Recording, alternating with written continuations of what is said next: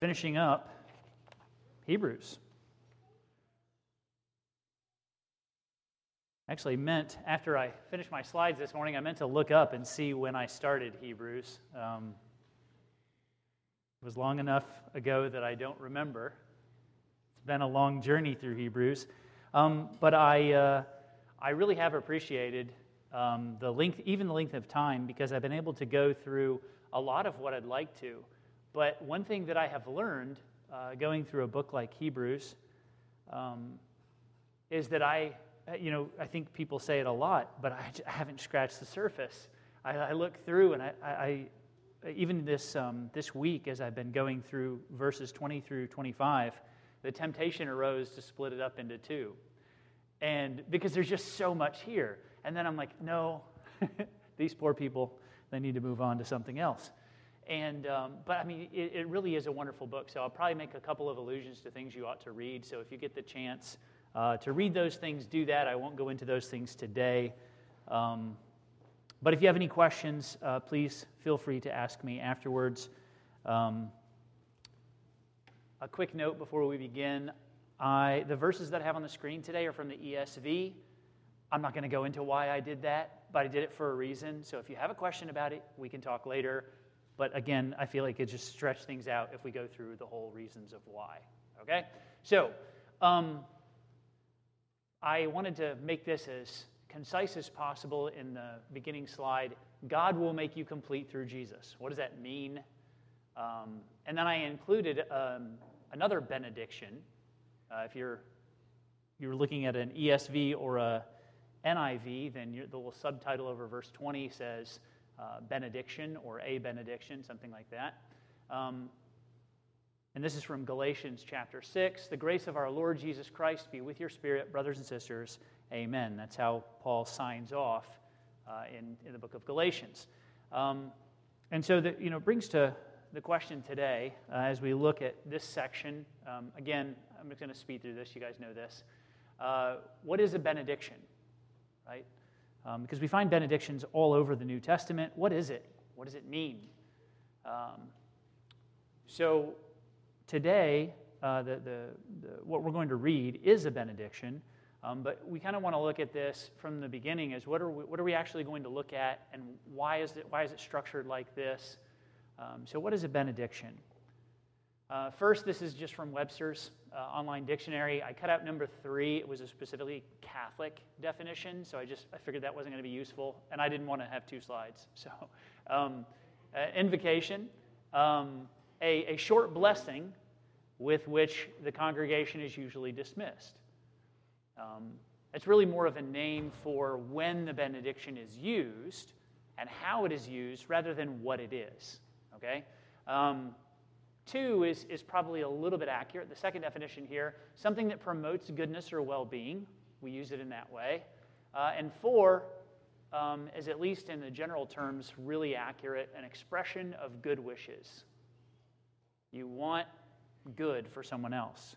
But in the Bible, it means something a little bit more specific. And I found this really interesting that in the Webster's Online Dictionary, they had this uh, sort of uh, paragraph after the definitions in benediction, the bene root is joined with another Latin root, dictio, speaking, so that the word's meaning becomes something like well wishing or speaking well for others. Perhaps the best known benediction is the, they say so called. I don't like it when people use so called in reference to the Bible. That kind of annoys me. Um, so called Aaronic uh, benediction from the Bible. I don't think I would call it the Aaronic benediction. I think I would call it the high priestly bre- uh, blessing, but um, which begins, May the Lord bless you and keep you. So, I want to have a word of prayer, and then we're going to start looking at some Bible passages. Actually, only going to look at one before we go back to Hebrews, but I'm going to reference a couple, which I would encourage you to read later uh, and see if you come to the same conclusion I did.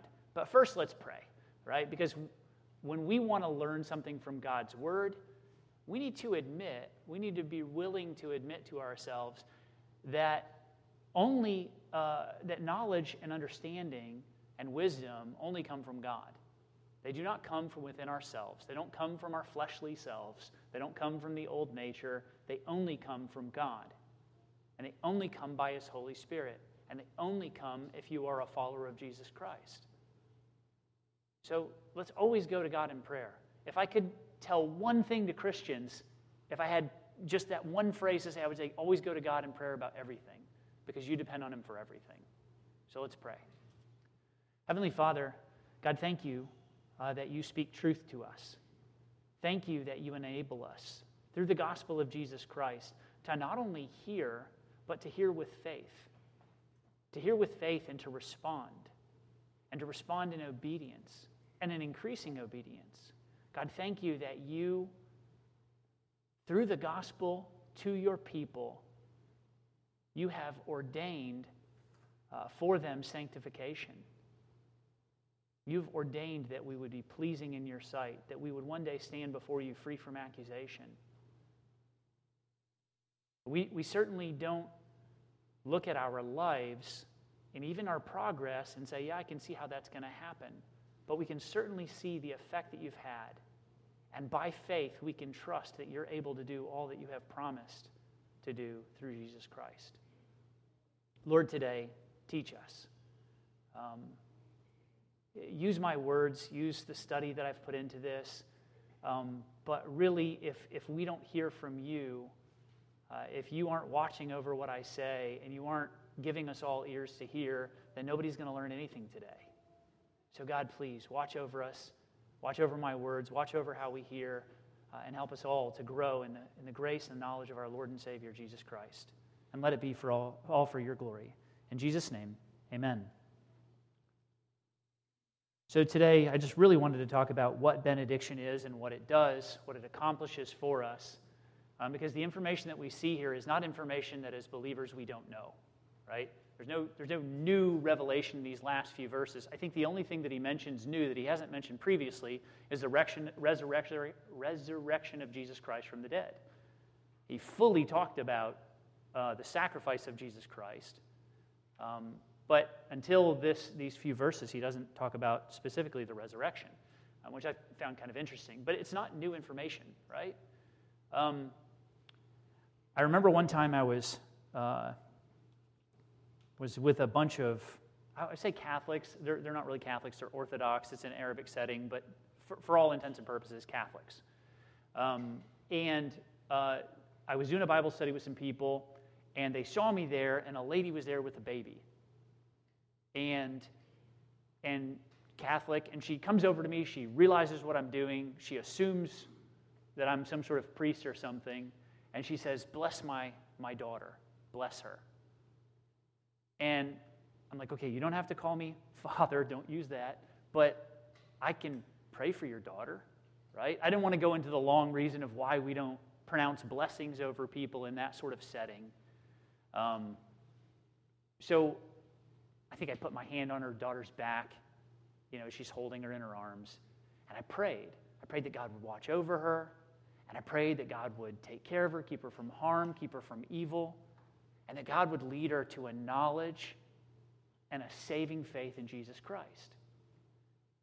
Now, my desire is that child would one day hear the gospel and know Christ. My prayer is an expression of that desire.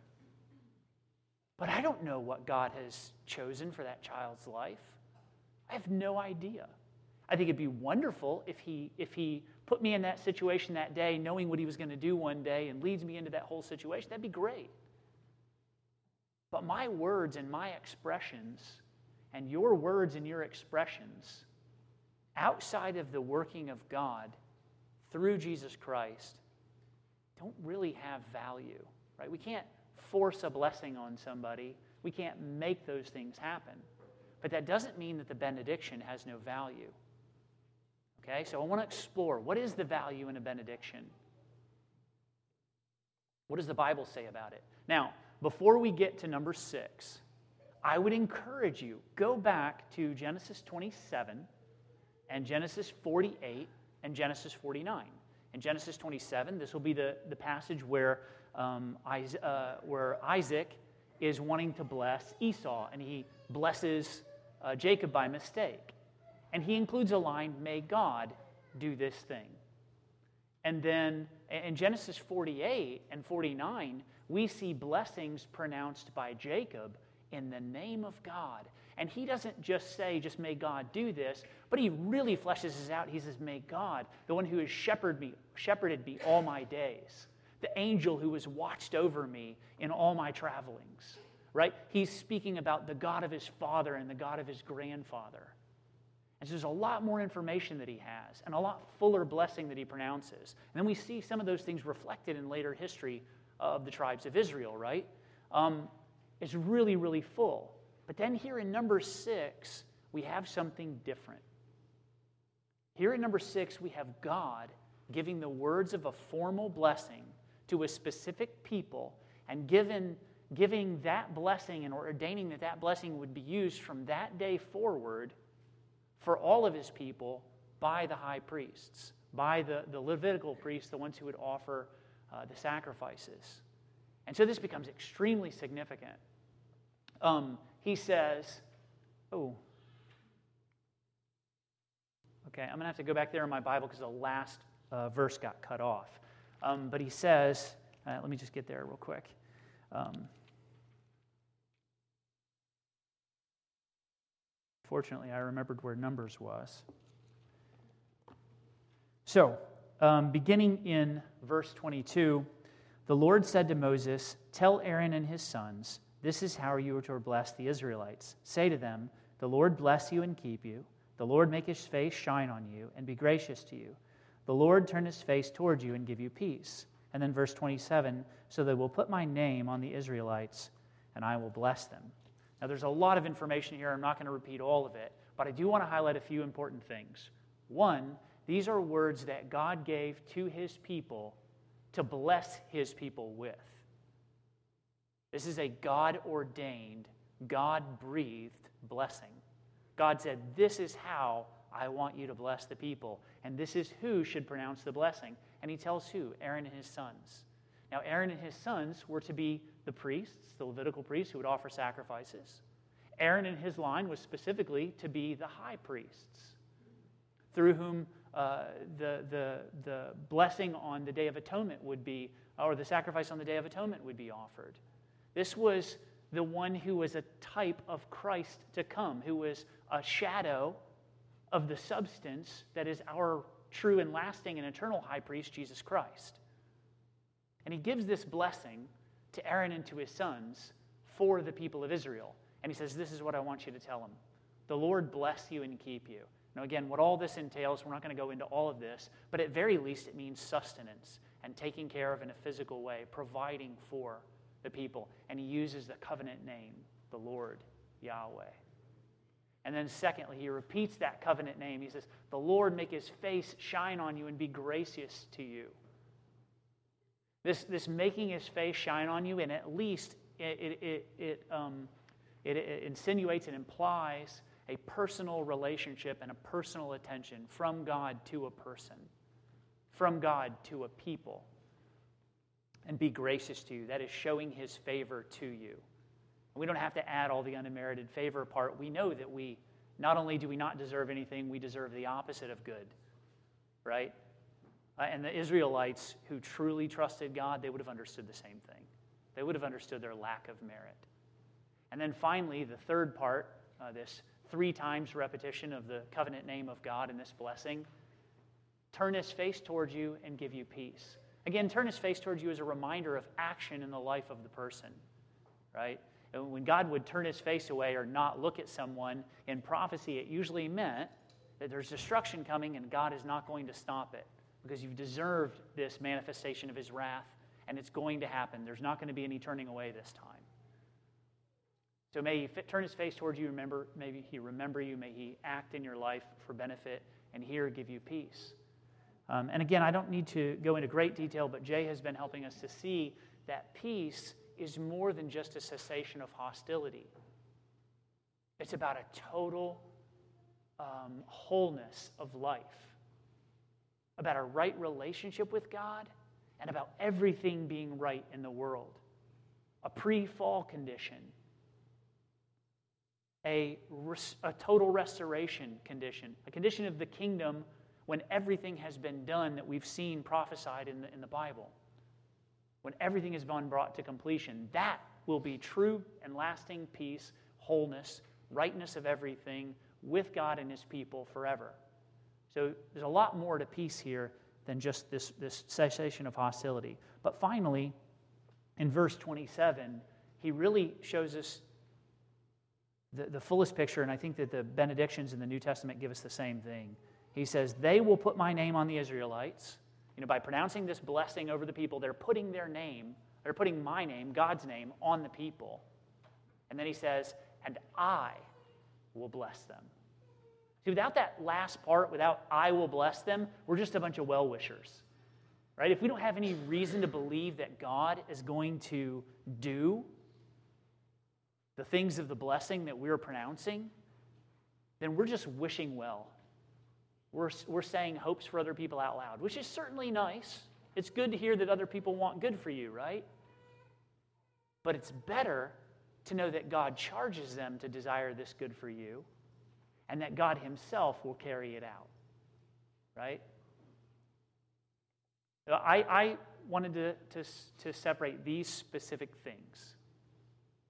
In the New Testament, benedictions are God given, God breathed. Why do I say that? Because we have a ton of examples. We have like 30 something benedictions in the New Testament, depending on how you define it. Um, but where God has seen that in Scripture there are benedictions from a writer to a people, and, and they were God uh, in God's own words and express God's own desires. And it's for the gospel good of another person. It's not just for random good. You know, it's not like just, I hope you don't end up in poverty. You know, I hope your marriage lasts. I hope, you know, whatever, all those type of things. They're good. Those things are good, but full and ultimate is gospel good. That means a lot of things, but the full and ultimate gospel good. Now, secondly, they're expressed by someone who feels or is personally responsible to God for that other. You know, um, all of Paul's letters, whether they're pastoral epistles or whether they're church letters, they all contain benedictions and well wishes, even many ones in the beginning. Um, Paul most often writes, Grace and peace to you. And then a lot of times, I don't remember how percentage wise how often, he says, Grace and peace to you from God our Father and the Lord Jesus Christ. That's a form of benediction, right? He's wishing, he's hoping, he's desiring the gospel good for the people, specifically here through grace and through peace with God, to the people through God and through the God the Father and the Lord Jesus Christ. And then finally, they convey a trust that God is able and willing to bring those desires to fulfillment for those who are in a covenant relationship with God through Jesus Christ. So they specify who the blessings are for, but also a confidence in God's willingness and ability, and really the certainty with which God will do these things. The kind of the certainty that, that Paul expresses in Philippians chapter 1. He's like, I'm confident this will happen, right? He knew the people, he knew their testimony, he knew God's grace in their lives, he knew how they had lived it out, and he knew who God was and what God would accomplish. So he could confidently express that God would bring them to completion. Now we get to Hebrews chapter 13. I'm not going to say a lot. We're going to read it. I might make one or two comments quickly, but then I want to get to the kind of the closing uh, and what's the significance of a benediction. Now may the God of peace, who brought again from the dead our Lord Jesus, the great shepherd of the sheep, by the blood of the eternal covenant, equip you with everything good that you may do his will, working in us that which is pleasing in his sight, through Jesus Christ to whom be glory forever and ever. Paul, uh, not Paul, um, actually, I, I really don't think it's Paul, but anyway, the author is expressing his hope, his desire that God will help the people to do all that he has called them to do, all that he has ordained that they should do all that the author himself has exhorted them to do. You keep in mind, there's a lot of uh, exhortation in the book of Hebrews. There are a lot of calls to perseverance. There are a lot of calls to fight sin. There are a lot of calls to practice love. He recognizes that they're having difficulty. That's why he's written such a wonderful exhortation. But that's also why he closes with this benediction, with this blessing in the name of God, which will fall on God's people. He has a desire that what? That God would equip them with everything good so that they could do his will, so that he would work in them that which is pleasing in his sight.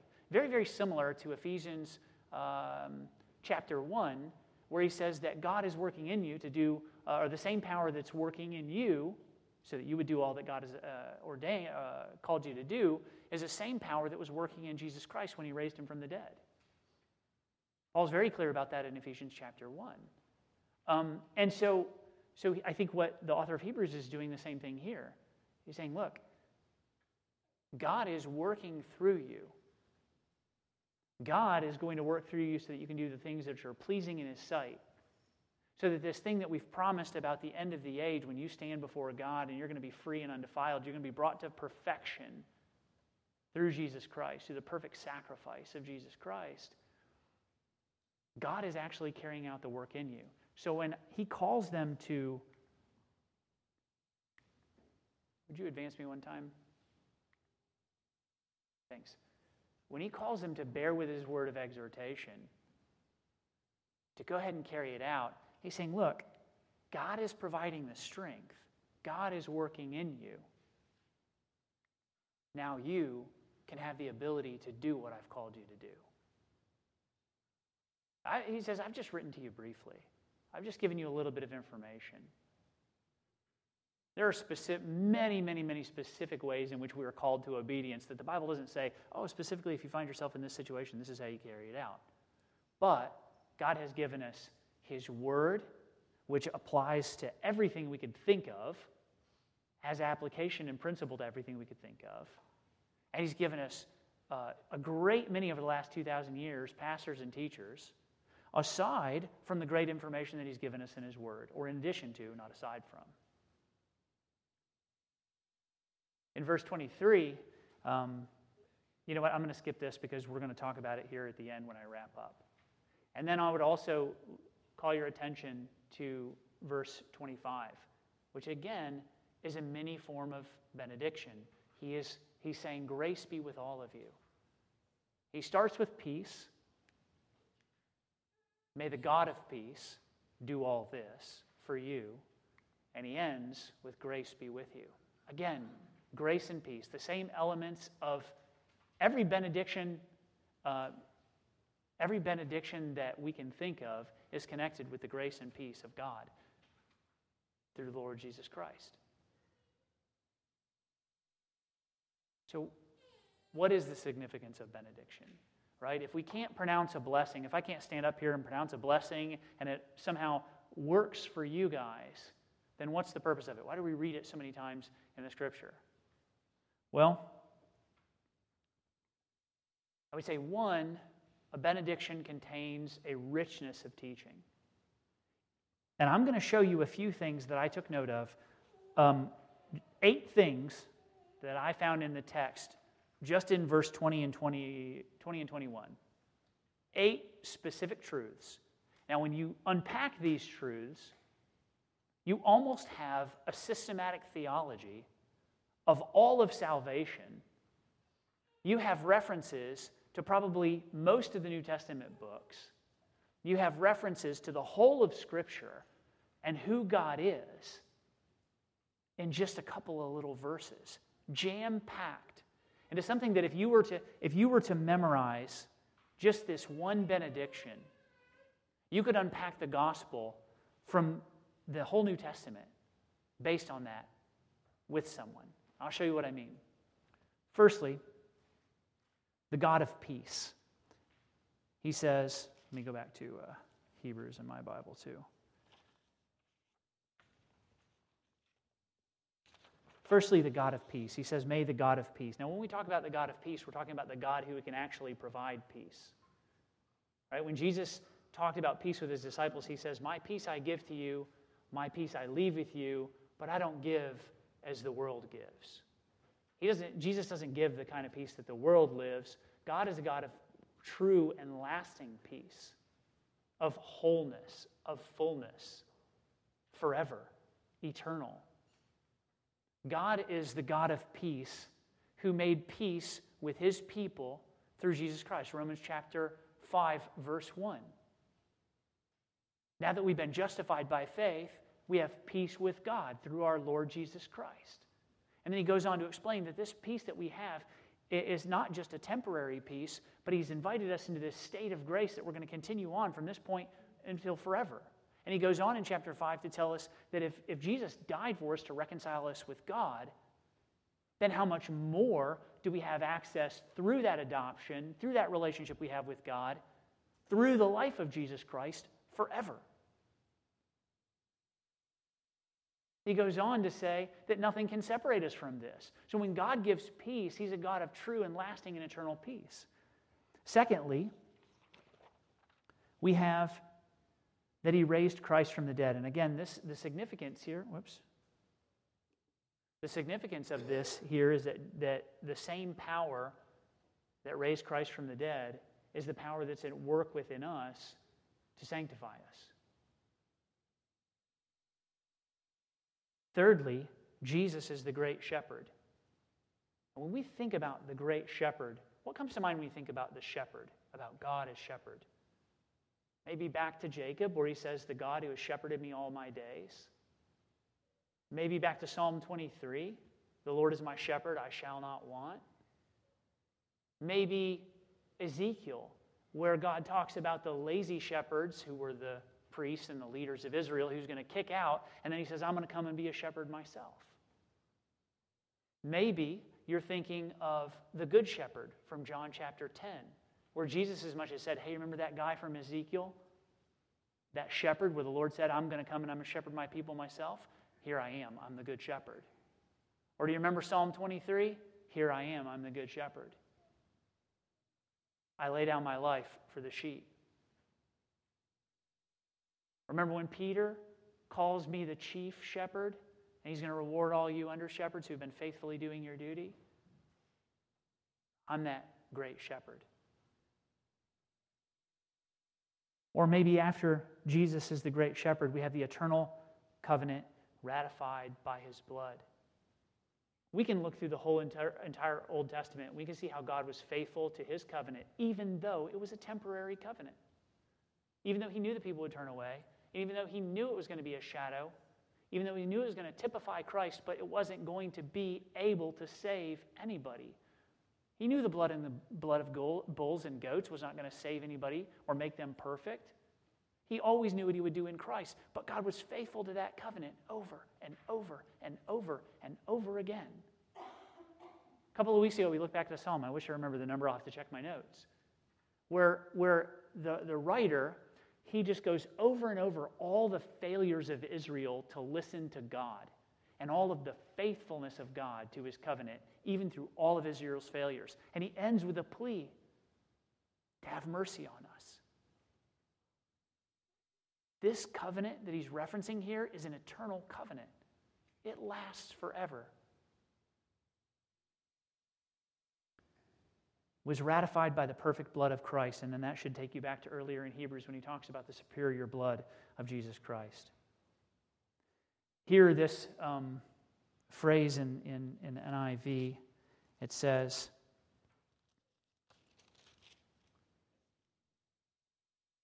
verse 21, may he equip you with everything good. Um, same thing in the, in the ESV, same word, equip you. Uh, what I found really interesting just in, in looking up the other definitions of this word or understandings of this word equip, what it means is, is fix you, make you right. It's the same word that he used when he, whenever uh, Jesus came along and the disciples were mending their nets. That mending is the idea. There was something broken, there was something wrong with them, and he was mending them. They were, they were mending their nets. And that's the same word that he uses here for equip. May he mend you. May He make you whole. Sin breaks you and, and defiles you and corrupts you and makes you unfit to do anything good, as Paul talks about other people in Titus. But the gospel of Jesus Christ, through the blood of the eternal, eternal covenant, mends us, makes us whole, equips us for everything that God has called us to do. And then it's God working in us. A number of passages in the New Testament help us to understand that it is Christ in you, that it is the power of God in you. It's all the power of Christ working energetically within you, even as it was working within Paul. It's God's energy that's working within you to make these things come to pass. And then, sorry, I was going to skip to the end, and I still had two more points. His end for us, uh, his results, the, the results that he wants to see in us, is that we would be pleasing in his sight. And that the work we do in him for Christ's sake is pleasing in his sight.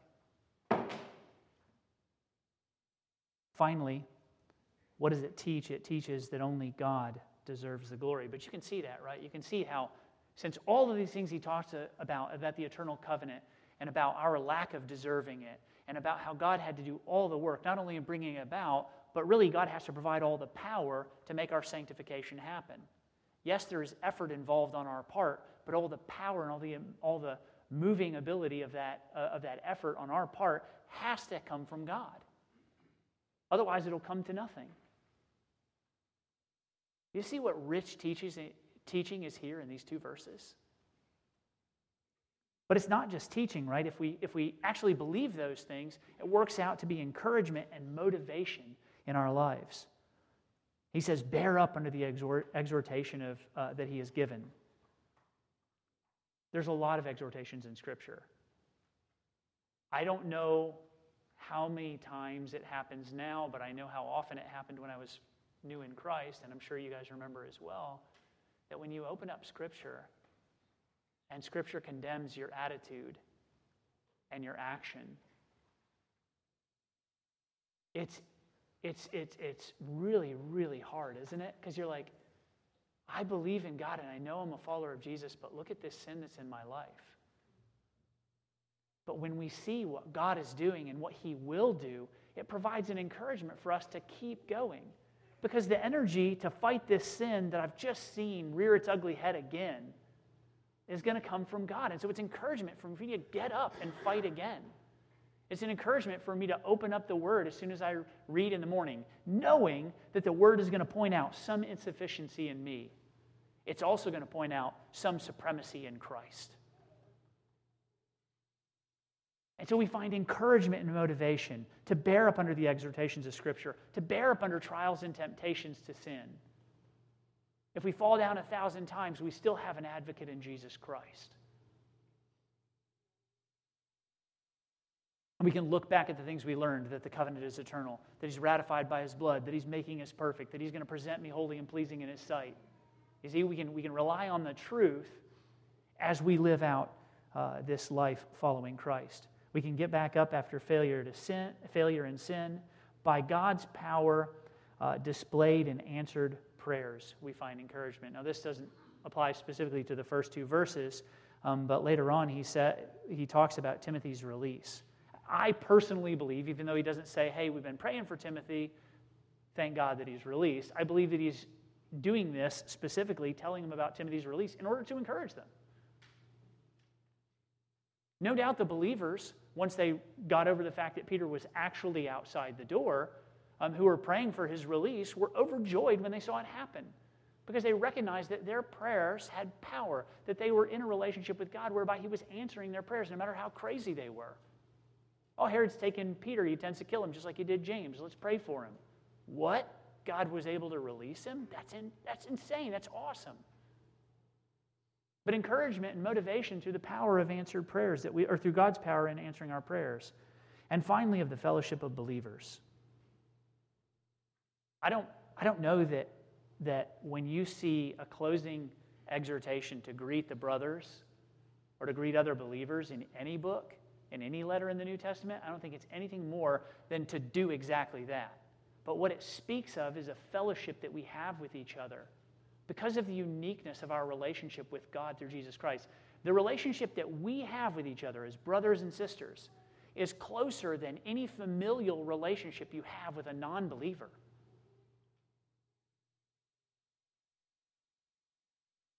And so, anytime I read these things at the end, I think, And I hope you guys are thinking as well Am I engaged in fellowship with the body? And Scripture, when we read, should be an encouragement and a motivation to repair those relationships if we haven't maintained them as we should. Thirdly, confession and prayer. And I don't mean just in the sense of being a confessional church, although it does give language to confessions of the church. Um, one of the earliest confessions of the church was Jesus is Lord, if not the earliest. Another side path I won't go down right now. But fascinating the history of Jesus is Lord.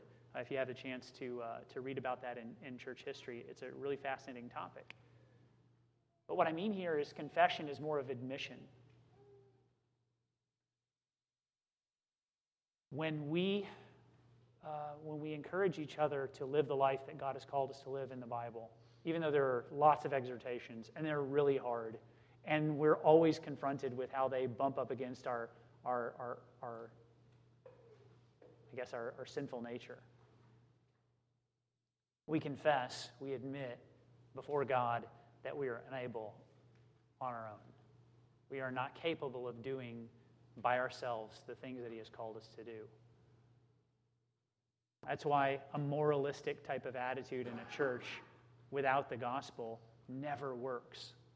Why people always fail in horrible ways when they try to do things on their own. We were not designed for autonomy. We were not set free from sin to live autonomous lives. We were set free from sin so that we could serve our rightful master, Jesus Christ, serving under his direction, in his authority, and with his power, which is through the Spirit of God. And so, by confession, by admitting that we are incapable, using these words that he gives us in this benediction, or others, or any scripture, then we are recognizing before God our inability to do it on our own. We're walking away from any pretense at having accomplished anything for ourselves. And we openly admit before God, I am failing in this way. I cannot do it by myself. I need your power. I need you to work in me. I need you to do that which is pleasing in your sight. Even though every instinct of myself is to do that which is not pleasing in your sight. And then prayer, which really goes hand in hand, right? Because if we're confessing before God these things, we're in prayer. I'm going to show you here in a second when we close uh, a combination of these things. But finally, it leads to praise and worship. Um, a sort of mini doxology at the end of verse 21. He says, um, That he may work in us what is pleasing to him through Jesus Christ, to whom be the glory forever and ever. Amen. Sort of a mini doxology here. All this only happens through Jesus Christ. It only happens through the gospel. It only happens because Jesus fully pleased the Father. It only happens because Jesus offered his life as a sacrifice for sinners like you and me. It only happens because this was ordained of God that this would be the way that he brings us into right relationship with him through a confession of faith in Jesus Christ and an admission of guilt before God and an admission of a need of a Savior to clean us up, a whole cleansing. Not we needed a hand up, but we needed to be brought back from the dead. And that results in praise and worship to the only one who deserves it God, through Jesus Christ our Lord. It reminds us to take any credit that we think we might be a, uh, that we think we might assume for ourselves and step away from that and give all the glory to God. but benediction may remind us and teach us a lot of various things, but at least it helps us with these four things. Um, I wanted to close with Ephesians chapter 3. Uh, Paul, interspersed throughout the, the letter to the Ephesians, he prays. He begins and he says, I thank God for you, and he says why in Ephesians chapter 1. And then in Ephesians chapter 2, he starts to lead into prayer. Then he talks about his own uh, gospel experience and special insight. And then he follows it up at the end of the chapter with his prayer, which is right here. He says, For this reason I bow my knees before the Father from, ev- from whom every family in heaven and on earth is named, that according to the riches of his glory he may grant you to be strengthened with power through his Spirit in your inner being. He goes to God and he asks God to do all this for the Ephesian believers. 17 uh, through 19, which is the benediction portion, so that Christ may dwell in your hearts through faith, that you, being rooted and grounded in love, may have strength to comprehend with all the saints what is the breadth and length and height and depth, and to know the love of Christ that surpasses knowledge, that you may be filled with all the fullness of God.